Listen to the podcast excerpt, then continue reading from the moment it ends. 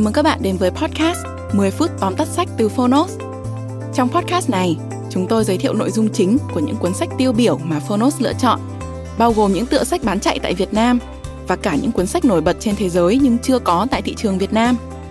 10 phút tóm tắt sách không chỉ là nguồn tham khảo hữu ích trước khi chúng ta quyết định mua một cuốn sách, mà còn là nơi tổng hợp kiến thức một cách đơn giản, gọn gàng, phù hợp với quỹ thời gian của người bận rộn Podcast 10 phút tóm tắt sách được phát sóng đều đặn hàng tuần vào thứ tư và thứ sáu. Mời các bạn đón nghe.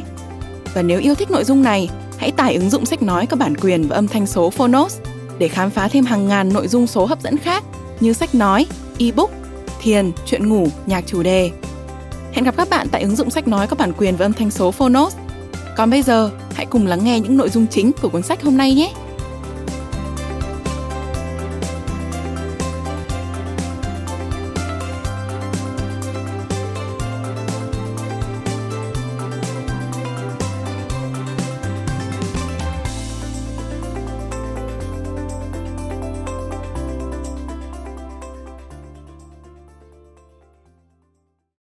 Bạn đang nghe từ Phonos. Tóm tắt sách. Fat Furnace Sự thật về thế giới. Tác giả, Hans Rosling.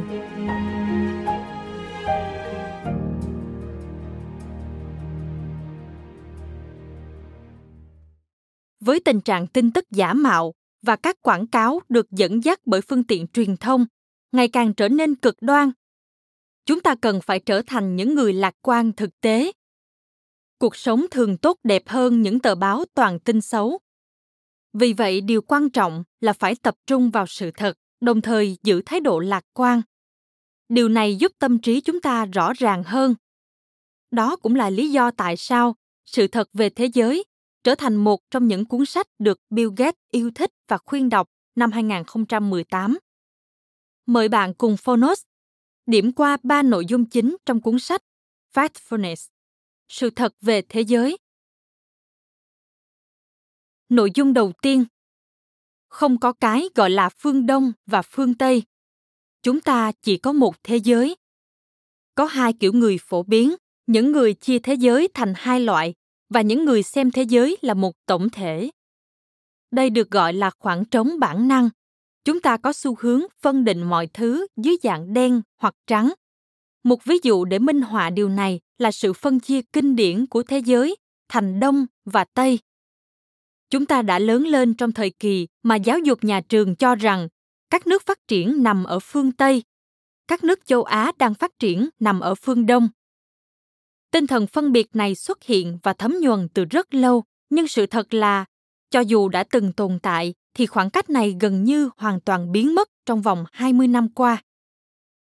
Làm thế nào để chúng ta định nghĩa đang phát triển và phát triển? Ví dụ, nếu sử dụng tỷ lệ tử vong ở trẻ em để xác định, thì ngày nay chỉ có 13 quốc gia có thể được coi là đang phát triển. Có một điều chắc chắn rằng, việc phân chia địa lý thế giới để xác định trạng thái kinh tế, nhân khẩu học hoặc tâm lý là vô ích. Hãy thận trọng hơn trước khi đưa ra nhận định về các quốc gia.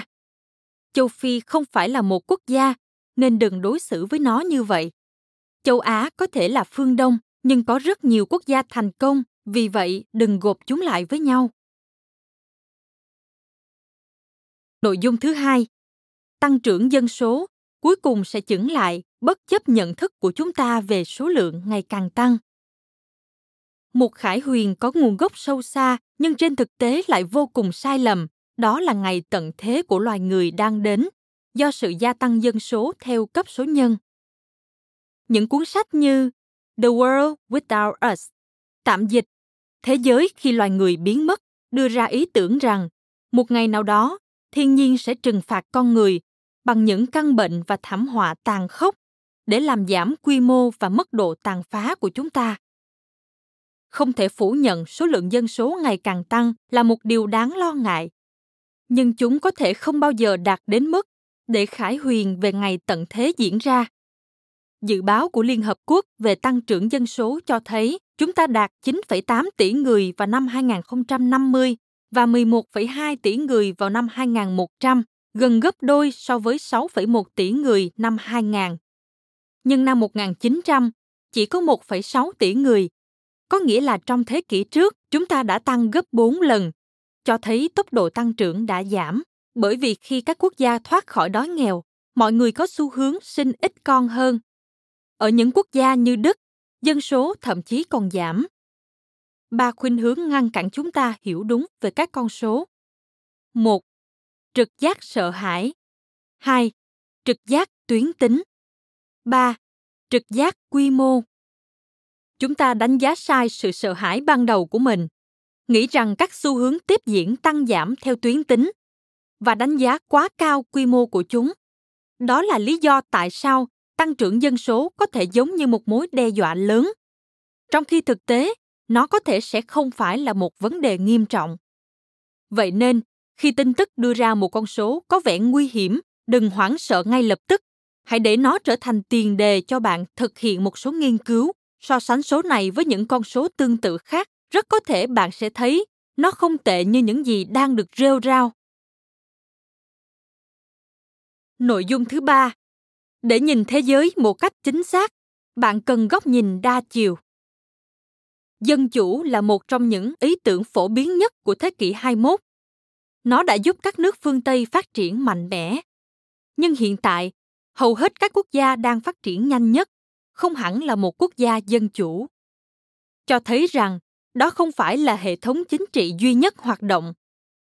Tuy nhiên, chúng ta có xu hướng coi đó là mục tiêu cuối cùng cho bất kỳ đất nước đang phát triển nào chỉ sử dụng một góc nhìn duy nhất để định hình quan điểm có thể là thiếu sót lớn nhất của chúng ta nếu không chủ động tìm kiếm những quan điểm khác biệt bạn sẽ mắc kẹt trong tư duy đen trắng một trong những biện pháp khắc phục tốt nhất là đi du lịch. Bằng cách tiếp xúc với các nền văn hóa mới lạ, bạn sẽ tự nhiên tiếp cận với các quan điểm đa chiều. Ngoài ra, khi tra thông tin trực tuyến, tốt nhất bạn nên đọc nhiều nguồn, nó tương đương với việc đi du lịch vòng quanh thế giới. Khi chúng ta lướt mạng, chúng ta có thể học cách nhìn nhận vấn đề đúng như bản chất những gì đang diễn ra. Sau đó, bắt đầu hình thành quan điểm dựa trên những sự thật không bị lấn át bởi cảm xúc. Và đó là những gì sự thật về thế giới muốn mang đến. Đó là ba bài học từ sách sự thật về thế giới. Để gia tăng hiểu biết về thế giới, hãy trò chuyện với nhiều người. Khi bạn ra ngoài, hãy hòa đồng và lắng nghe những câu chuyện, cũng như quan điểm của mọi người. Nếu bạn ra nước ngoài, hãy hòa nhập với người dân địa phương và quan sát cách họ sống đó cũng là những cách hiệu quả giúp bạn đánh giá lại những định kiến của mình. Quyển sách cung cấp kiến thức theo cách dễ hiểu và sử dụng các ví dụ đắt giá để minh họa cho các luận điểm.